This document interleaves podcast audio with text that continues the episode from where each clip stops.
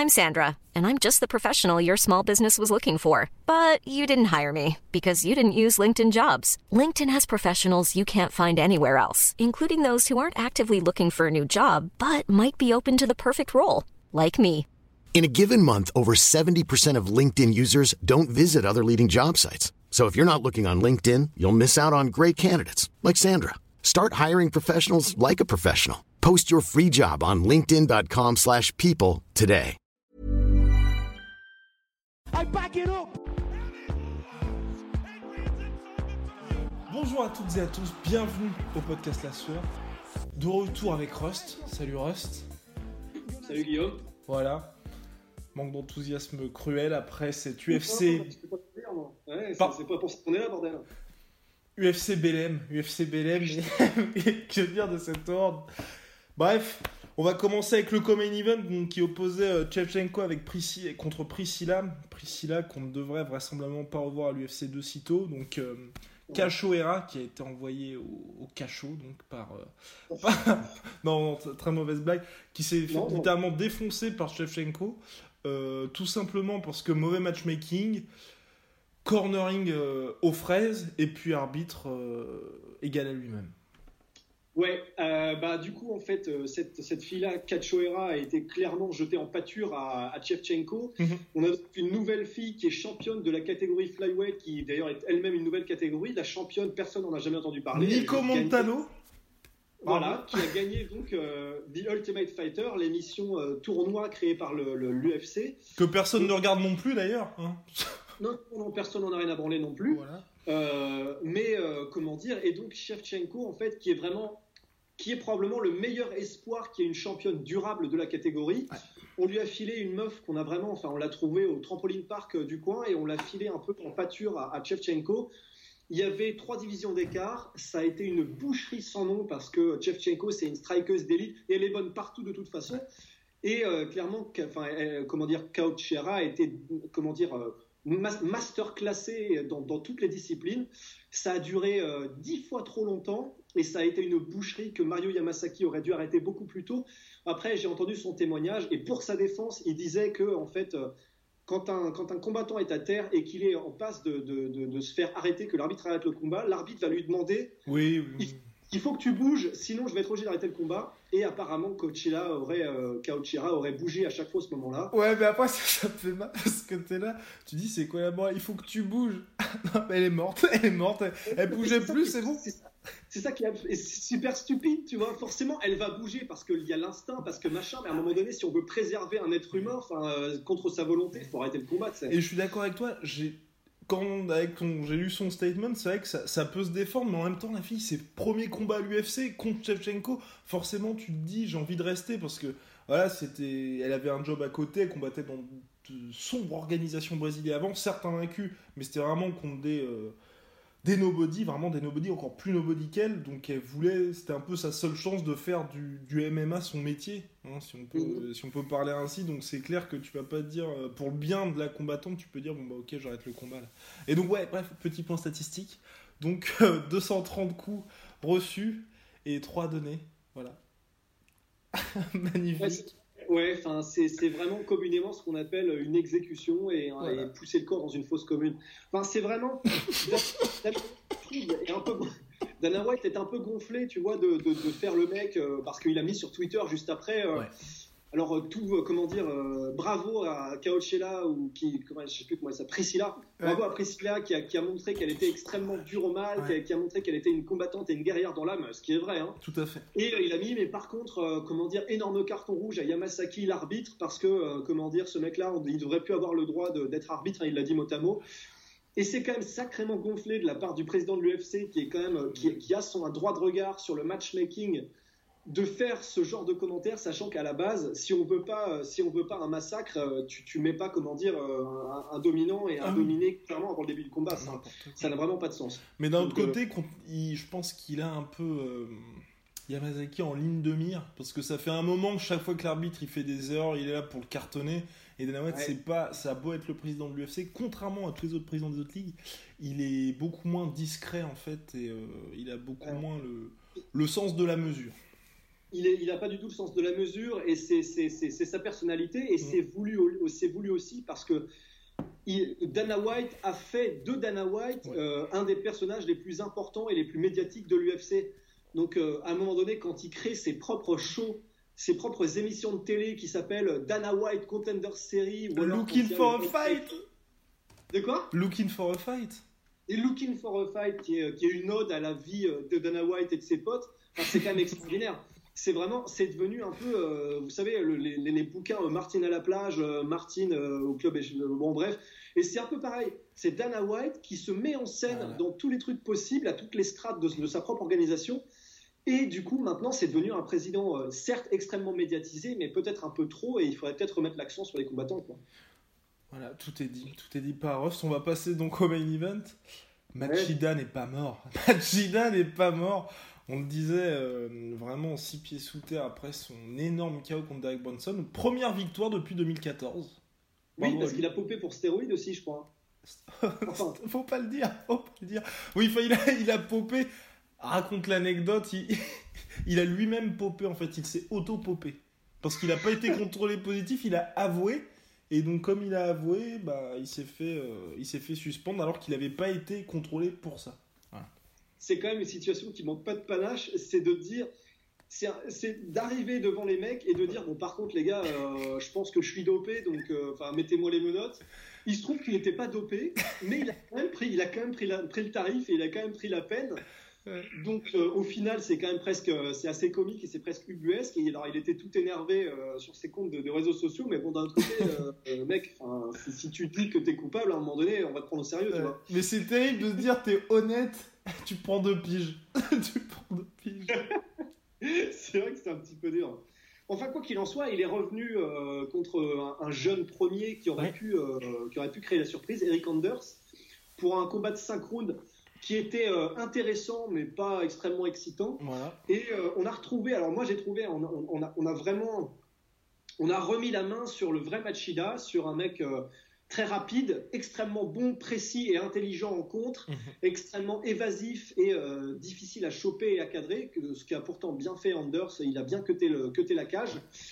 Mais euh, voilà, il se fait maintenant toucher euh, très souvent, c'est ce qu'on disait avant. Il, se, il y a toujours une impression de danger et il a plus cette aura d'invincibilité. Bah, c'est plus le même, hein. c'est juste plus le même c'est juste plus le même. Donc euh, voilà, maintenant on va juste regarder un peu comme on regarde un Alistair Overeem ou un peu comme on regarde, euh, je, comment dire, un, qui avait un menton un petit peu aussi euh, de, verre. Andrei Arlovski, pareil, un mec qui est extrêmement extrêmement compétent, qualifié et qui a énormément de skills. Donc on, regarde un petit peu, on le regarde avec délectation parce qu'il sait faire des choses à la perfection mais on va toujours croustiller un peu des fesses parce qu'en gros, on sera toujours à deux doigts du chaos. Et c'est ce qui s'est passé contre Eric Anders. C'est-à-dire qu'Anders n'a pas fait preuve non plus euh, d'un style extraordinaire et d'une autorité extraordinaire. Et pourtant, il a mis en danger souvent. Ouais, il est passé à bah, deux, plusieurs reprises, donc du chaos de la victoire par chaos. Donc une défaite par décision partagée pour Eric Anders, première défaite en carrière. Rien d'humiliant face à une ancienne légende. Il manque juste, il manque juste en fait l'occasion de passer le next step et de devenir une baby star, espoir validé, poinçonné de l'UFC. Et euh, bah pour Machida, pour l'instant, ce sera un combat contre euh, Bisping, puisque Bisping dit que ce combat-là coche toutes les cases pour un combat de retraite. Est-ce que toi, t'en penses quoi de ça? Euh, En fait, je pense que ce serait un très bon combat pour les deux. Ouais, pareil. Ce sont deux anciennes gloires. Le combat fait sens là où ils en sont de leur carrière. Deux anciens champions, dans la, dans la vraiment qui commencent à, décliner un petit peu, qui sont vieux et qui, qui, voient déjà la lumière au bout du tunnel je pense que un, ce serait un matchmaking parfait, honnêtement. Oui, non, c'est clair, super. Euh, pas dangereux pour Bisping qui pourra garder sa deuxième rétine. Donc c'est formidable en plus. voilà. Et donc, euh, nous allons maintenant parler d'un homme qui est plus âgé que Lyoto Machida, qui est plus âgé que notre cher Michael Bisping, mais qui lui va combattre pour le titre intérimaire de la catégorie. Le monstre des middleweight. Yo Oh merde Oh là là. De toute façon, les qualificatifs manquent pour décrire ce mec-là, qui a 40 piges. Et alors, je, je n'ai plus la statistique exacte et je ne veux pas faire de bêtises, mais ce qui est sûr, c'est qu'il participait au championnat du monde de lutte en 1999 déjà. Oui. Il me semble même qu'il l'a gagné. Oui, il a gagné en 99, médaille d'argent au JO 2000. Donc, médaille d'argent au putain de JO 2000. Enfin... Non, mais David Douillet était champion, du... champion olympique au JO 2000. C'est vrai, hein? Attends, c'était qui? David Douillet, champion du monde de judo en 2000. Ah vache Et là, tu te dis, wow C'est la préhistoire, quoi. Ouais. Et le mec, il est toujours là, il est toujours, toujours hyper fort. Et donc, ouais, Yoel Romero qui a commencé en fait à s'entraîner dans la MMA 2007 à 30 piges. Premier combat pro 2009, 32 piges. On a un peu un espèce de Randy Couture dans, le, dans, dans, le, dans la forme. Ouais. Randy Couture qui avait commencé sa carrière euh, de combattant, il me semble, à 38 piges, un truc comme ça.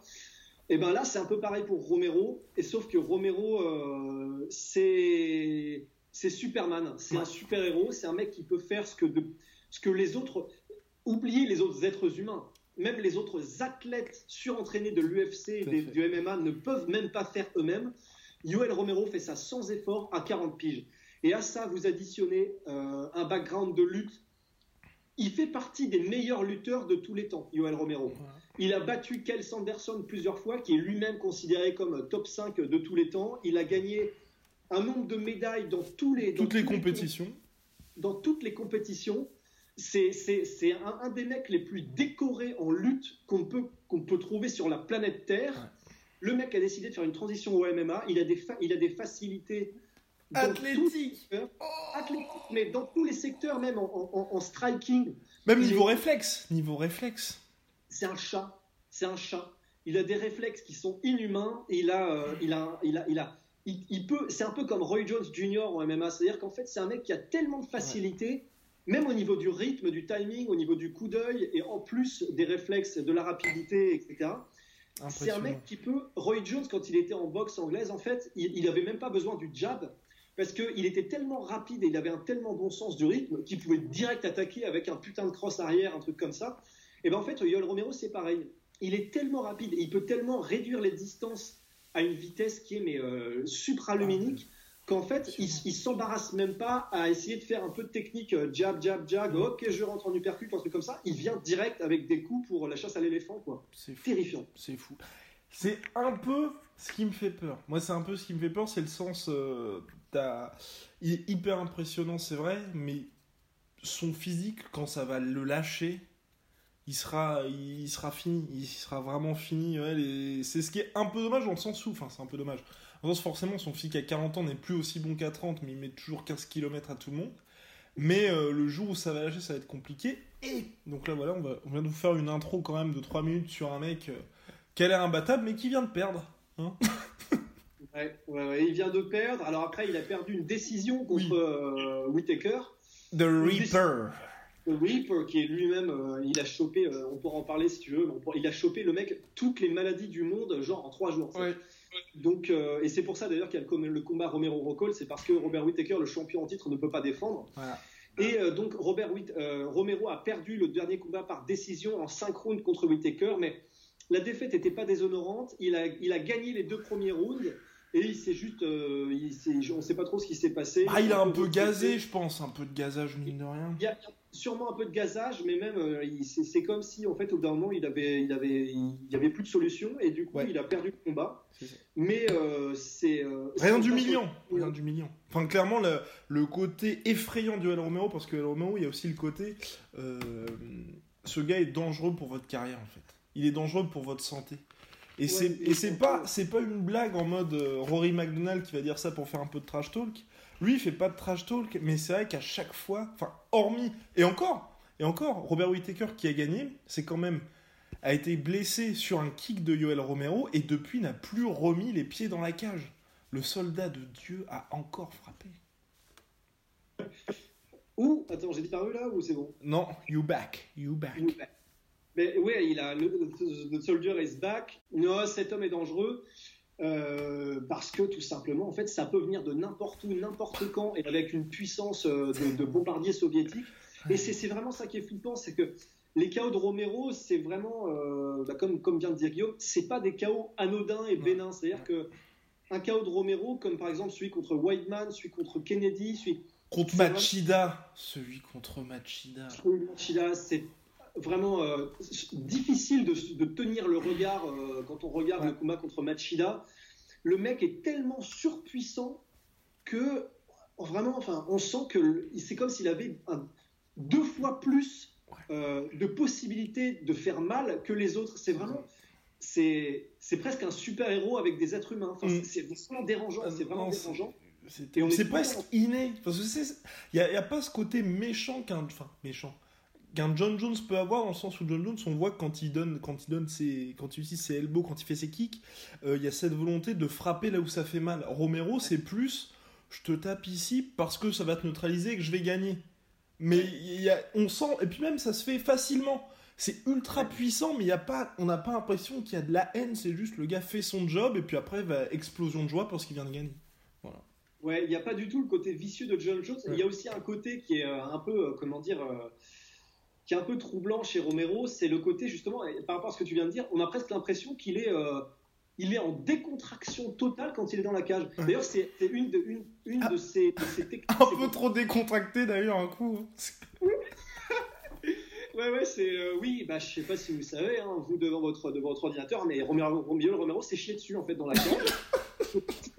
de ce cercle très fermé de personnes qui ont lâché tous les sphincters euh, de, contentement, on imagine, hein, dans la cage. Et donc, depuis, ça le suit. Euh, c'est un peu une running joke parmi les fans de MMA. Mais donc, en tout cas, il est, il est, il est, il est chez le coiffeur, quoi. Il est décontracté. Et c'est justement ça qui est extraordinaire, c'est qu'en fait, il, c'est une de ses, une de ses armes aussi, c'est que c'est pour ça qu'il n'a pas beaucoup de finish au premier round. C'est parce qu'en fait, il prend son temps et il, y va vraiment un peu les gondoles à Venise. Enfin, vraiment, il, y va tranquille. Il va juste regarder ce que, ce que peut faire le mec en face. Et c'est juste que quand Romero décide de mettre un coup, de, un coup d'accélérateur, à ce moment-là, faut vraiment, vraiment garder le contrôle du bolide parce que c'est au moment où Romero commence à boum, où, où il décide, ok, j'y vais si vous n'êtes pas un petit peu sur le qui-vive à ce moment-là, c'est terminé. C'est euh, dévastateur en une demi-seconde. Et c'est le problème, c'est que du coup, comme Romero vous met dans un espèce de sentiment de sécurité dans la cage parce qu'il tente pas grand-chose, parce qu'il a un mouvement qui est assez lent, il ne met pas la pression, sauf qu'au moment où il la met, il faut vraiment, vraiment, vraiment, vraiment faire attention. quoi. Ah c'est ça, ça, qui est terrifiant chez Romero. C'est ce, ce danger sous-jacent constant et face à lui, l'homme le plus stylé de la planète, que Rust va vous présenter en une seule citation de Chris Weidman, ancien champion de la catégorie. Je ne sais pas si c'est la même, mais c'est euh, la seule raison pour laquelle vous pouvez encore euh, avoir une petite copine aujourd'hui et, Ken, c'est parce que c'est parce que Luc Rocco n'est pas passé là d'avant.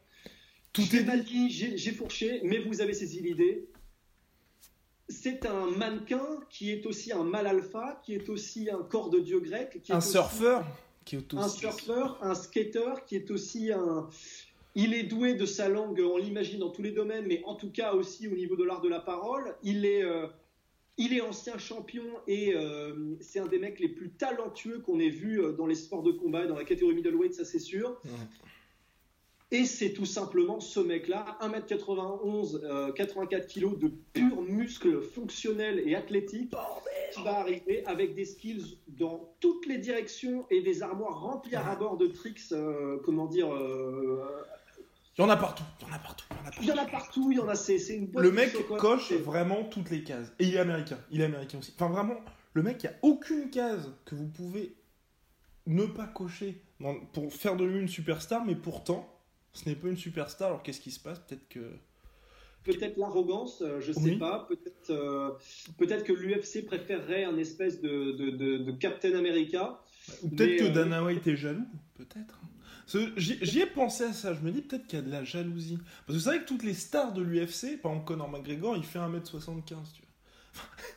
il, y a toujours, il y a toujours quelque chose qui fait que. Alors que Luke Rockhold, c'est vraiment le gars, ceux qui ne le connaissent pas, allez mettre ça sur Google. Le mec a tout. Le mec a vraiment tout. Enfin. Il y a tout, et c'est vrai que, euh, en plus, pour le coup, euh, Dana White s'est vraiment acharné sur ce mec-là. Enfin, c'est-à-dire que, mm. que ce soit au niveau sportif, du matchmaking, au niveau des déclarations assassines, on ne sait pas trop ce qui se passe derrière le, derrière le, rideau, mais euh, il y a c'est pas normal de s'acharner autant sur un mec. Surtout qu'en plus, il vient d'Eke, qui est une super team. C'est là qu'il y a Habib, c'est là qu'il y a DC, c'est là qu'il y a Kane. Donc normalement, en plus, et ancien champion, comme tu l'as dit, du Strike Force. Donc normalement, c'est un gars. Si on est l'UFC euh, et qui est américain de surcroît, on a tendance plutôt à vouloir le pousser pour la catégorie. Parce que c'est vrai qu'en middleweight, on préfère toujours que ce soit un gars comme ça plutôt qu'un Yoel Romero qui soit champion. Ouais, après, bon, c'est vrai qu'il y a aussi le côté euh, Luc Rockhold, qui coche pourtant toutes les cases, a été champion. Ça aurait pu être le début de quelque chose de contre Bisping. Ça peut être ça aussi. Hein. Et une sale défaite. Une défaite. Une défaite mais, mais cette défaite-là, pour moi, c'est la défaite. Enfin, oui, c'est la défaite qui fait qu'à moins qu'il se prenne un énorme chaos de l'espace, ce qui est déjà arrivé dans sa carrière, euh, qui va gagner parce qu'il prendra plus jamais aucun combat de sa carrière à la légère. Ouais, on est un peu dans une dynamique, tu sais, euh, post-Matt Serra pour Georges Saint-Pierre. Ouais. Ou euh, Saint-Pierre qui, avait combattu à l'époque euh, Matt Serra, le premier combat. Mm. Et Matt Serra qui était vraiment, enfin, c'était un peu considéré comme le mec déjà sur la pente descendante, personne ne le prenait au sérieux. Georges Saint-Pierre ne s'est pas entraîné, il a perdu et depuis, il n'a plus jamais été le même. Et eh ben, Luc Rockhold, ça peut être ça. La différence quand même, c'est que Luc Rockhold, c'est vraiment typiquement le genre de mec, il, a tellement, il coche tellement toutes les cases. Et en fait, le problème, c'est qu'il le sait. Et du coup, je pense qu'il pourra jamais se défaire réellement de son arrogance. et dans la, dans, le, dans, le, dans la chaleur et dans l'adrénaline dans d'un combat, il pourrait faire des erreurs malgré tout. Mettons qu'il commence, tu sais, à, qui commence à pinpointer, qui commence à, écarteler et à, et à un petit peu dominer totalement Romero, euh, même au sol. Bon, là, ça me paraît compliqué, mais. Eh ben, eh, mais pourquoi pas Mais pourquoi pas au sol? Parce que mineur Romero, ça lui faire bizarre de se dire Oh quelqu'un pour la première fois peut-être de sa carrière Romero en MMA, il y a un gars qui va pouvoir lui répondre au sol. Ouais, et, et encore c'est compliqué parce que oh, euh, Rockhold est, tellement, tellement talentueux au sol, en jiu-jitsu et en grappling, qu'en fait il a pu disposer presque sans effort de tout le monde quand il s'est retrouvé au sol en middleweight à l'UFC. C'est exceptionnel. Hein. Mais en plus, il, s'entraîne avec DC. Parce que ça aussi, il s'entraîne avec DC et Rabib. Ouais. Bon. Bah, le net plus ultra euh, en termes de grappling et de lutte euh, à l'UFC, enfin clairement. Tout simplement. Et c'est d'ailleurs c'est vraiment c'est ça qui est extraordinaire quand on dit qu'il coche toutes les cases. Le striking, bon, euh, il a toujours eu, ça a toujours été son petit préféré, et maintenant il s'entraîne avec Henri Hooft, qui est quand même un entraîneur parmi les meilleurs. Il a entraîné des espèces de machines de guerre comme Tyrone Spong. Rumble, Anthony Johnson. Anthony Johnson pour le MMA, donc c'est vraiment la crème de la crème. Il s'entraîne avec Ouf pour le, striking euh, et il s'était entraîné avant avec Javier Mendez à AKA. Pour la lutte, eh ben, il a toutes les années d'entraînement et du faire par le faire contre, euh, avec des mecs comme Cain Velasquez, Daniel Cormier, Khabib Nurmagomedov et sans compter tous les sparring partners de très haut niveau. Donc en lutte, il est super, super chaud aussi. Au sol, c'est peut-être malgré tout, et c'est ça qui est quand même extraordinaire, c'est peut-être l'aspect le plus sous-estimé de son game, enfin de moins en moins maintenant, mais, euh, et pourtant, il finit quasiment tous ses combats par soumission, tout simplement parce que le mec, c'est vraiment, c'est un, c'est un, c'est, comment, c'est pas un python, c'est quoi déjà le serpent qui n'entoure pas ses proies? Ah, Non, c'est ça, il y a... c'est un python. Ouais. Ah oui, parce que pardon? Ça l'entoure, le bois constrictor entoure et le python croque, c'est voilà. ça? Voilà, donc c'est un, c'est un python. Et le truc, c'est que c'est ça. C'est, Après, il les entoure aussi un peu parce que quand il te coince avec ses jambes et qu'il en profite pour te grandon pounder la gueule, enfin. ouais, ouais, non, mais c'est jamais. C'est terrible ça aussi, mais c'est vrai que c'est un, un, énorme snake ce gars-là. C'est vraiment un snake. un énorme snake. Et le truc, c'est que en revanche, j'ai instinctivement, quand on voit ce qu'a fait Yoel Romero au sol, même avec des gars comme Chris Weidman. Ouais. Euh, qui est, Chris Weidman, pareil, hein, c'est euh, première division de lutte aux États-Unis, c'est le, le, le, meilleur du meilleur en termes de lutte. Et pourtant, mais bon, on l'a dit, hein, Yoel Romero, c'est aussi, il y a les lutteurs de division 1 américaine et il y a euh, Yoel Romero. Donc le problème, c'est que ça, une technique pareille aussi, une, une technique aussi parfaite et aussi rodée que celle de Romero, I'm Sandra, and I'm just the professional your small business was looking for. But you didn't hire me because you didn't use LinkedIn jobs. LinkedIn has professionals you can't find anywhere else, including those who aren't actively looking for a new job but might be open to the perfect role, like me. In a given month, over 70% of LinkedIn users don't visit other leading job sites. So if you're not looking on LinkedIn, you'll miss out on great candidates like Sandra. Start hiring professionals like a professional. Post your free job on linkedin.com/people today. Avec les facilités athlétiques qu'on lui connaît, en fait, je vois mal qui que ce soit, et c'est pas encore arrivé, hein, euh, je vois mal qui que ce soit maintenir et contrôler Yoel Romero. Oui, non, mais j'ai beaucoup de doutes sur le fait que le combat est au sol, parce que tous les cas, c'est ce que dit même Yoel Romero, quand il amène les combattants au sol, c'est juste pour avoir coché la case takedown, et ensuite Ouais. c'est soit ground and pound pour te finir, ou sinon, une fois qu'il y a eu le takedown, il se relève en fait. Enfin, il a jamais tenté de soumission, c'est vraiment le gars, il fait le Ouais. takedown, il fait sa lutte, et puis ensuite, allez, off, on, on se relève, donc ça voudrait dire, pour que le combat est au sol, que ce soit Luke Rockhold qui mette Romero au sol, et qui ensuite le maintienne au sol ça fait beaucoup, ça fait quand même beaucoup de choses. Et, et concrètement, hein, si, si jamais ça, ça arrive samedi soir, enfin dimanche matin en France, Luke Rockhold, tout simplement, ce sera le mec le plus talentueux de la catégorie. Parce que réussir à faire ça à Yoel Romero, bon, Ouais, là, ce serait. euh, il aurait battu la légende Ouais. qui le fait lui-même rentrer dans la légende. C'est-à-dire que s'il arrive à battre Yoel Romero à son propre jeu, sachant que personne n'est- jamais. mais- n'est- arrivé proche de réussir. même Jacare, même Jacare Souza n'a pas réussi. il se fait quand même dire. Jacare Souza, euh, c'est peut-être un des mecs les plus décorés et les plus dangereux au sol, qui est transitionné du jiu-jitsu professionnel au MMA. Ouais. Si un mec comme et en plus qui, euh, qui n'est pas euh, une petite personne, hein, euh, Jacare Souza, il est massif. Et ben si un mec comme ce gars-là ne peut pas maintenir Yoel Romero au sol et, li- et- et tenter une soumission et l'y contrôler, euh, tout, tout, tout grand moufti que soit Rockhold, ça va être compliqué, très compliqué.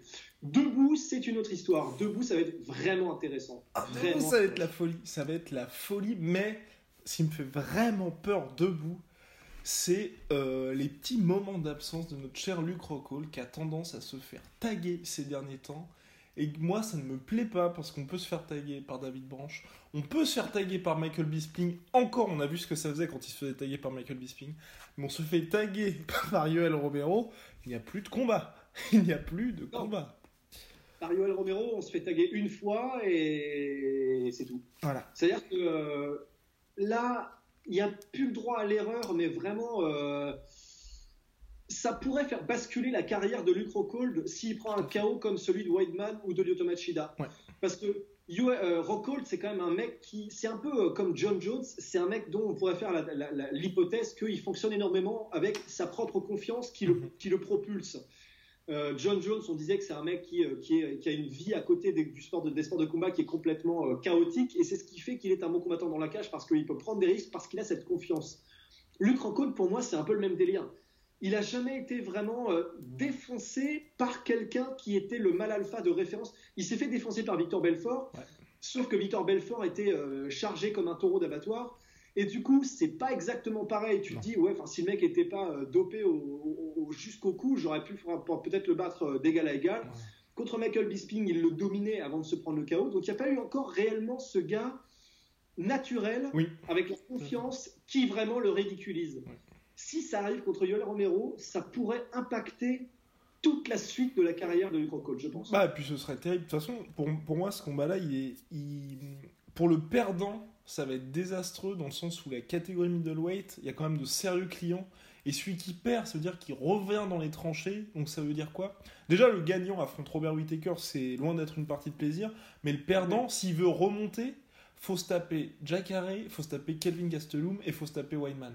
Si on veut avoir droit à nouveau à un title shot ou une ceinture intérimaire. Donc ça fait trois mecs à battre, donc ils vont pas battre les trois, mais ça fait au moins deux combats, donc au moins deux victoires sur ces deux mecs-là. C'est quand même beaucoup de travail et beaucoup de risques de perdre au moins une fois face à un des trois mecs. Donc le gars qui va perdre là, Yoel Romero 40 piges, Luke Rockhold 34. Bon, Ouais, ouais, ouais. Le... Ça va être compliqué. Le seul avantage un peu dans tout ce que tu viens de dire, c'est que là, tu me le dis, tu vois, mais euh, comment dire, comme ça, euh, à brûle pour point, j'ai pas de talent en middleweight qui soit genre la prochaine menace, tu vois. ah oui non, par contre non. Donc c'est peut-être l'avantage, c'est qu'on est peut-être sur une espèce de, cercle de, de- de cercle consanguin, Oui. un peu comme un heavyweight, Ouais. où il peut y avoir que des rematchs, que des rematchs, et du coup, pourquoi pas, euh, comment dire, euh, un mec qui réussit à, à se mettre juste assez au-dessus pour gagner tous ces rematchs un par un. Pourquoi pas Pourquoi pas Mm. Après, bah après, ça voudrait dire, tu sais, un peu plus de temps, tout ça, c'est plus ce qui m'inquiète un peu pour les deux mecs, dans le sens où, euh, mine de rien, âge, le kilométrage, au bout d'un moment, ça, ça commence à devenir un peu tendu. Enfin bref, on n'a pas parlé, on n'a pas parlé de quelque chose de très important, c'est le cardio. Parce qu'il faut savoir que Luke Rockhold, en fait, ce combat-là aurait pu avoir lieu euh, en septembre dernier, puisqu'en fait, euh, l'UFC avait proposé à Luke Rockhold, notre cher Yoel Romero, et Luke Rockhold malin, malin comme le serpent qu'il est, et sournois, il a dit non, non, moi si je combats Yoel Romero, ce sera obligatoirement en 5 rounds. Et effectivement, on l'a vu, Yoel Romero a perdu en 5 rounds, n'a jamais perdu de sa carrière en 3, enfin, en 3, enfin, sauf quand il était au Strike Force, donc, mais aucune défaite à l'UFC. Le cardio là-dedans. Bah, le cardio là-dedans change absolument tout parce que approcher un combat quand on sait qu'il y aura potentiellement 3 rounds si on n'arrive pas à finir l'adversaire et potentiellement 5, et ben c'est pas la même limonade. Donc si on sait qu'il y a la, ligne d'horizon, euh, comment dire, euh, si on sait qu'on voit juste devant nous la ligne d'arrivée, c'est pas pareil que si on sait qu'elle est à des kilomètres. Et le truc, c'est que la manière de combattre de Yoel Romero s'en trouvera changée complètement parce qu'il se permettra pas certaines choses, tandis que Luc Rockhold, malin, malin comme il est, tu l'as dit, tu vois, lui sait qu'il n'a aucun problème au niveau du cardio. Et du coup, ça change absolument tout parce que un Yoel Romero qui appréhende un peu de, se lancer dans des double leg takedowns. Et qui reste là-dessus aussi, sur une défaite comme ça, où il gagnait. Après trois rounds, Romero gagnait. Et il a perdu finalement à la décision en 5 rounds. Nécessairement, dans la tête, ça... Mais, malgré toutes ces ceintures, malgré toutes ces compétitions, ça joue forcément. Ça joue forcément. Et en fait, je pense que, tu vois, on en reparle. Et à mon avis, tu as raison. Il y a peut-être aussi ça qui a joué euh, dans la défaite contre, euh, contre Robert Whittaker, c'est que peut-être peut-être bien, il a dominé les deux premiers rounds, et peut-être bien qu'il s'est dit, j'ai dominé, mais j'arrive pas à le finir. Il reste trois rounds, je suis peut-être un peu dans la merde, et du coup, il s'est un peu trop économisé, et il a perdu les trois suivants. C'est largement probable, c'est possible, et euh, s'il adopte un peu le même genre de mentalité, comment dire, contre Luke Rockhold, eh ben, ouais, il peut perdre de la même manière. Je vois mal, à part peut-être par soumission, je vois mal Rockhold terminer Romero parce que le mec est virtuellement interminable. À part, il a déjà perdu par KO, mais c'était en la division d'au-dessus, Et c'était un TKO et en soi il était pas, c'était plutôt l'arbitre. Enfin, l'arbitre a pas fait de zèle, mais il l'a vraiment protégé dans le sens où Romero était toujours conscient et c'était, il évitait les frappes avec ses bras, mais il s'en prenait quand même. Il était au sol, ça allait. Ça allait, je veux dire, dès que l'arbitre a arrêté le combat, il s'est relevé, il était là. Euh, ouais, voilà, mm. ouais, ça allait. Et après, euh, le mec qui l'a combattu et euh, le mec qui, qui, a, mis KO Rockhold, c'est comment il s'appelle? Raphaël Cavalcante. C'est pas non plus un rigolo, c'est un gros, gros light heavyweight. Donc, bah, il a été champion du Strike Force. Hein. Il a été champion du Strike Force avant de se prendre la, la, la H-band de Dan Anderson. Et, et ouais, un truc monstrueux, enfin un moment légendaire, un autre, un moment Nutella. Mais du coup, voilà, ça va être compliqué de finir Romero au sol. Pour le finir par soumission, il faut l'amener au sol et c'est pas une partie de plaisir, c'est pas une sinécure. Pour le mm. terminer debout, faut quand même faut, réussir à le coincer. Ou alors, euh, pour coincer Romero, enfin, c'est presque, c'est, presque une antithèse. Hein, c'est impossible. Terminer debout aujourd'hui. Bah, moi, ça me paraît vraiment virtuellement impossible. Non, faudrait. Je pense que aussi le, ce qui fait que euh, si Rocco gagne, c'est la décision, c'est qu'à mon avis, le gars qui terminera un jour, enfin, si quelqu'un termine Romero, il faut avoir l'insouciance en fait de se dire je peux tout mettre sur un coup. Et euh, un gars comme Rockhold, il est, il est quand même hyper réfléchi, il est dans le game depuis assez longtemps et il a vu tous les chaos de Romero, il a vu tout ce que les mecs se prennent sur, comme on a dit, sur il suffit que Romero ait une inspiration, une machin, il fait une feinte, il arrive avec sa jambe arrière à réussir à se à faire un bond de 2 mètres ou quelque chose comme ça, tu te dis, bon, je vais, je vais pas tout mettre quand même sur un coup parce que ça peut revenir très vite. Ouais, non, c'est clair. Honnêtement, l'appréhension est telle quand on combat Romero que le, risque n'en vaut pas la chandelle. Enfin, le, le risque, c'est quand même vraiment de prendre un sale chaos qui vous change à tout jamais. C'est peut-être pas la peine de prendre un tel risque. Alors c'est vrai que... c'est tu dis comment dire? Après, bon voilà, l'avantage c'est que Rockhold a quand même de la bouteille. Maintenant, il est un peu réfléchi. Ça a jamais été un mec qui met des KO énormes. Non. Ça a toujours été un mec un peu euh, un combattant un peu d'attrition qui, qui, vous qui vous lamine petit à petit et qui vous termine sur un coup peut-être, mais c'est plutôt euh, il vous use plus qu'autre chose. Ouais, du coup, euh, je pense qu'il il aura une approche plutôt euh, chirurgicale et millimétrique dans, la, dans, dans, sa, dans son démantèlement de Romero, plus que essayer d'aller, euh, d'aller comment dire, d'aller lui mettre une pilée ou une paillasse, comment dire, tous, les, tous les guns sortis. Quoi. Tout à fait. Alors, prono Moi, je mets quand même. je... C'est dur, hein c'est dur si ça peut se terminer, je, dirais que les probabilités dans un sens et dans l'autre seraient pour Romero un chaos et pour Rockhold une décision. Je vais pencher pour la décision pour Rockhold. Ça me paraît le pronostic le plus probable euh, au regard de ce qu'on a comme données. Effectivement, bah, je pense euh, KO Romero. KO Romero, troisième round. Et je pense que ça va être terrible ce combat-là parce que euh, ça va faire un chaos, je pense, un peu à la Weidman. Un, un peu à la Weidman, dans le sens où le combat, c'est pas une domination, mais euh, ce sera assez équilibré. À mon avis, ça ira plutôt vers Rockhold. Mais il y aura voilà, ce petit moment classique où même contre Machida et Rockhold, il se fait toujours taguer un peu, tu vois. T'as toujours 15 secondes dans le combat où il se fait taguer. Et je pense que ces 15 secondes-là, ça va être terrible. Parce que quand on a vu, c'était pareil quand il y a eu le combat de Jacare Romero, quand il fait son spinning back fist ça sort de nulle part, c'est complètement inattendu. Mais Jacare, mine de rien, il a, même s'il s'est pris, il s'est pris des, des KO, mais il, a le côté, il est plus durable qu'un mec comme, comme. Et je pense que Rockall se prend un spinning back fist comme ça, il est knockdown, et ensuite, euh, Romero lui saute dessus, et c'est terminé. Et j'ai vraiment peur qu'il se passe ça au troisième round, c'est pour ça que, enfin, au cours du combat, je pense qu'il y aura un moment comme ça, et je vois mal Rockall s'en sortir c'est vrai que putain, j'ai presque envie de changer mon pronostic là. Parce qu'en fait, j'ai les images, j'ai les images de, euh, du chaos de Bisping et du chaos de, de, Belfort. Ouais, tu vois. Et c'est vrai que l'image vient assez spontanément d'un Rockhold à l'aise jusqu'alors, voilà. mais s'en prend une, il est aux fraises. C'est vrai que merde. Je vais rester sur mon prono quand même, histoire qu'on se, qu'on se complète un peu sur les pronos. Mais... ouais, putain, ça, ça, sent, ça sent, la, la, la ça sent le, la sombritude. Ça sent le, ça sent le bresson. Ah non, mais, mais j'ai très peur. J'ai très peur que ça se termine, euh, que ça se termine assez mal. Parce que dans tous les cas, ça.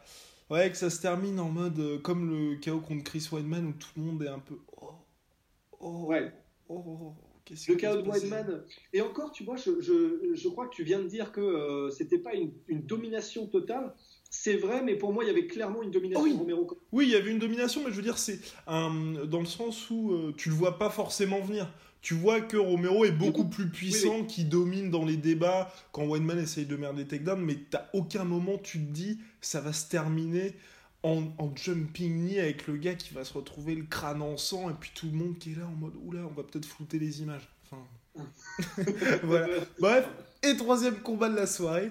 On va faire vite fait les pronos, hein, puis on terminera là-dessus. Enfin, deuxième combat d'abord, comme event. Marken, Curtis Blades. Alors. On part en prono direct? Ouais.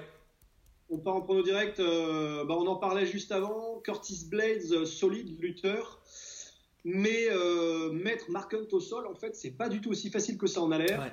C'est en trois rounds seulement. Mark Hunt sera à la maison, donc il s'est sûrement entraîné comme une bête. La maison, euh, on parle d'Australie. Je pense que ça va être euh, un sale chaos pour Mark Hunt. C'est-à-dire, Mark Hunt va mettre un sale chaos à Curtis Blaze, je pense. La même, ouais. Il est reposé, Mark Hunt. Les images qu'il a, qu'il a uploadées sur ses réseaux sociaux, il est vraiment in shape. Hein. Vraiment, la Marken, c'est du bon gras qu'il a, mais il est bien. Donc, ouais, pareil, euh, sale KO de Curtis Blade, euh, de Marken, pardon, sur Curtis Blade. Et enfin, troisième combat de la soirée Tai Tuivasa contre notre cher Cyril Asker. Cyril Asker qui était dernier, premier combat de la soirée à l'UFC Shanghai et là qui se retrouve en fait un peu par hasard. Il marchait, ils m'ont dit allez, viens, viens, viens combattre Tai Tuivasa et qui est un peu jeté en pâture à l'espoir euh, australien parce que Tai Tuivasa, qui est d'ailleurs le protégé de Mark Hunt, il, ressort d'un chaos euh, assez terrifiant. Euh, on parle d'un mec qui. Euh, Mark Hunt a un peu de gras, Tai Tuivasa c'est même modèle, hein. on parle d'ancêtres de, samoans. Après ça pend un peu plus pour Tai Tuivasa. Ouais, Tai Tuivasa ça tombe, ça tombe un peu plus, il y a un peu plus de flambi dans les bourrelets, mais il est tout aussi monstrueux, monstrueux. 24 il est un peu moins... invaincu. Invaincu. Il est un peu moins poli pour l'instant parce qu'il est encore jeune. Hein. Il est un peu moins poli et c'est normal que Marken parce que Marken c'est un ancien champion du K1. Enfin c'est un mec, c'est la crème de la crème du striking. Mais son dernier KO est d'une violence incroyable. Il est en pleine confiance. Il est puissant. Euh, honnêtement, euh, de, ce qu'on a vu de Cyril Asker, qui a même lui euh, un, travail à côté, il est garagiste, je crois. Ouais, c'est ça, à Avignon. À Avignon, donc voilà, un big up. Mais Cyril Asker qui a un travail à côté et qui. non, c'est terrible de la part de l'UFC, c'est terrible de lui faire ça parce qu'il il est talentueux, mais il n'a pas les mêmes ambitions.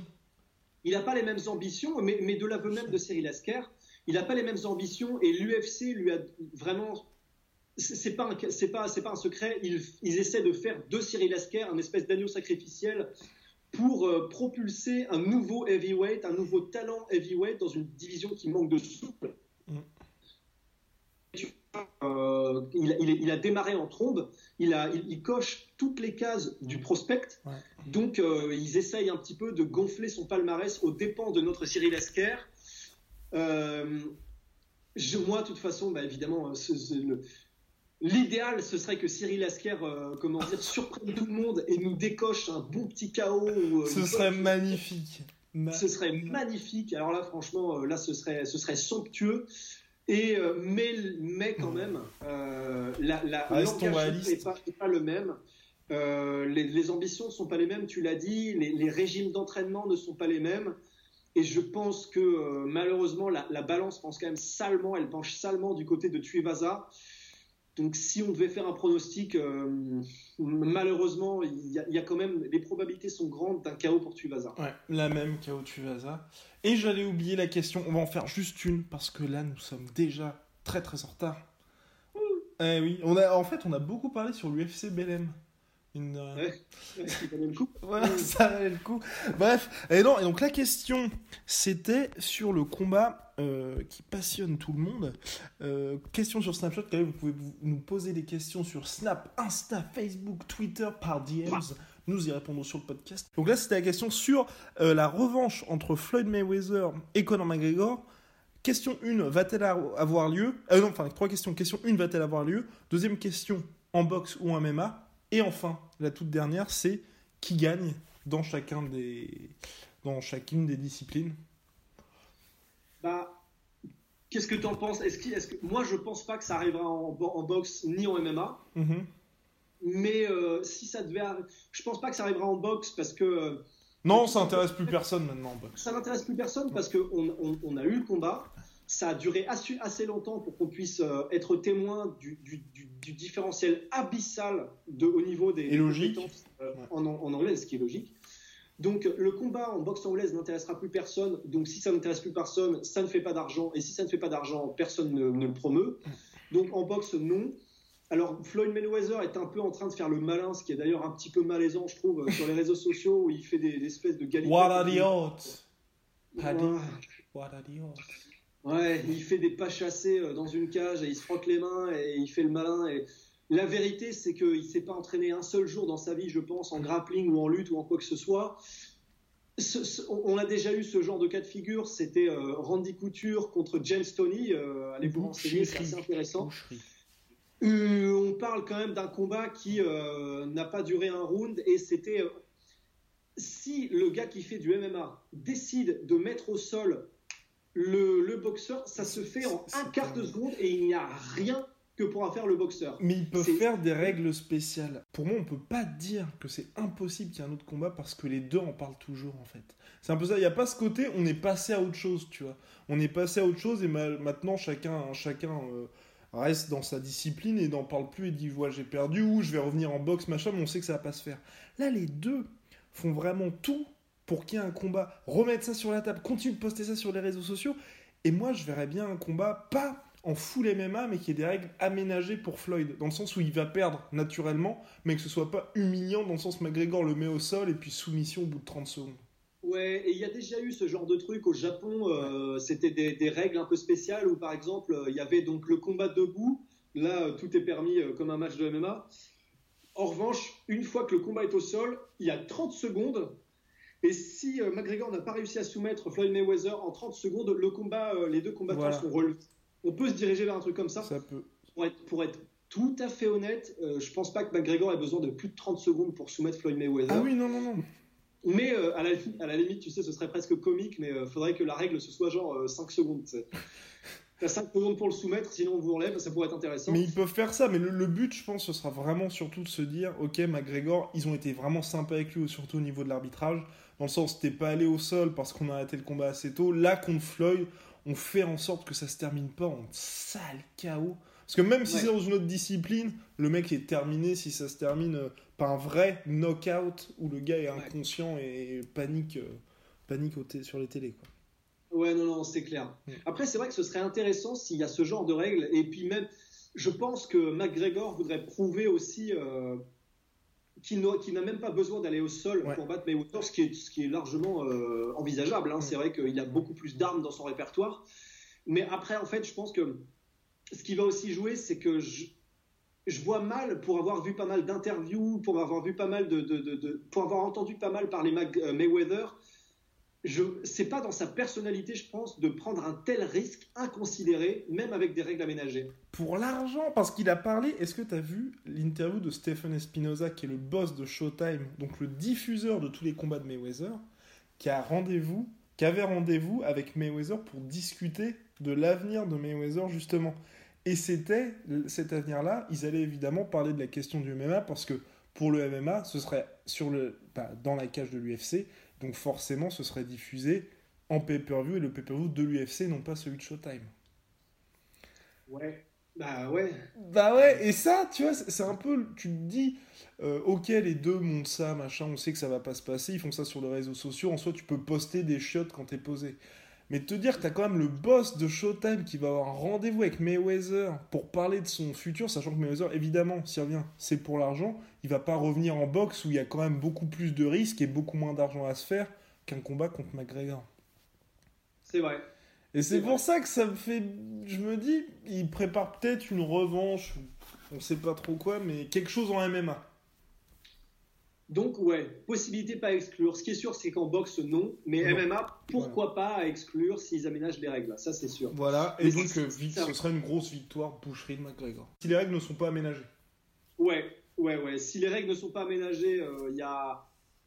Il y a 0,003% de chances que Mayweather euh, réussisse à placer un, un, une droite sur McGregor même avec des règles aménagées, ou euh, mettons qu'il n'y a même pas le droit d'aller au sol, genre une seule fois, avec toutes les armes qu'a McGregor à sa disposition, même là, Spinning je pense que Après, en fait, ce qui serait intéressant, c'est que d'un autre côté, je vois mal McGregor finir Mayweather avec des kicks.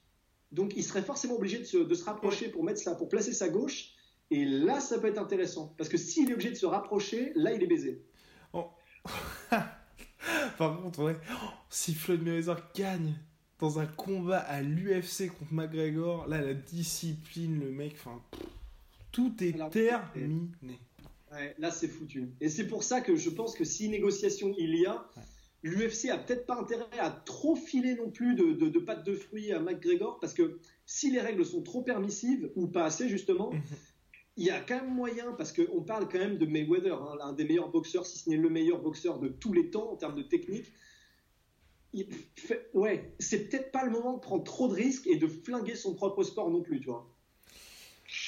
Donc sur papier, voilà, sur papier, McGregor l'emportera. J'espère que vous êtes content de notre réponse sur ce mon cher Rust. À, la... bah, écoute, euh, à, à très bientôt. À la prochaine. I back it up.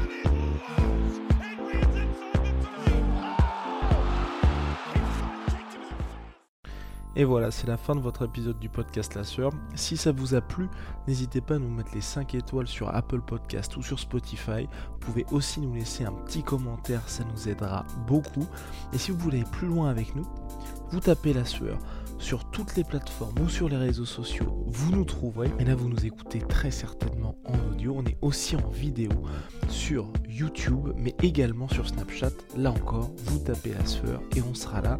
Merci de votre fidélité et à très vite pour de nouvelles aventures.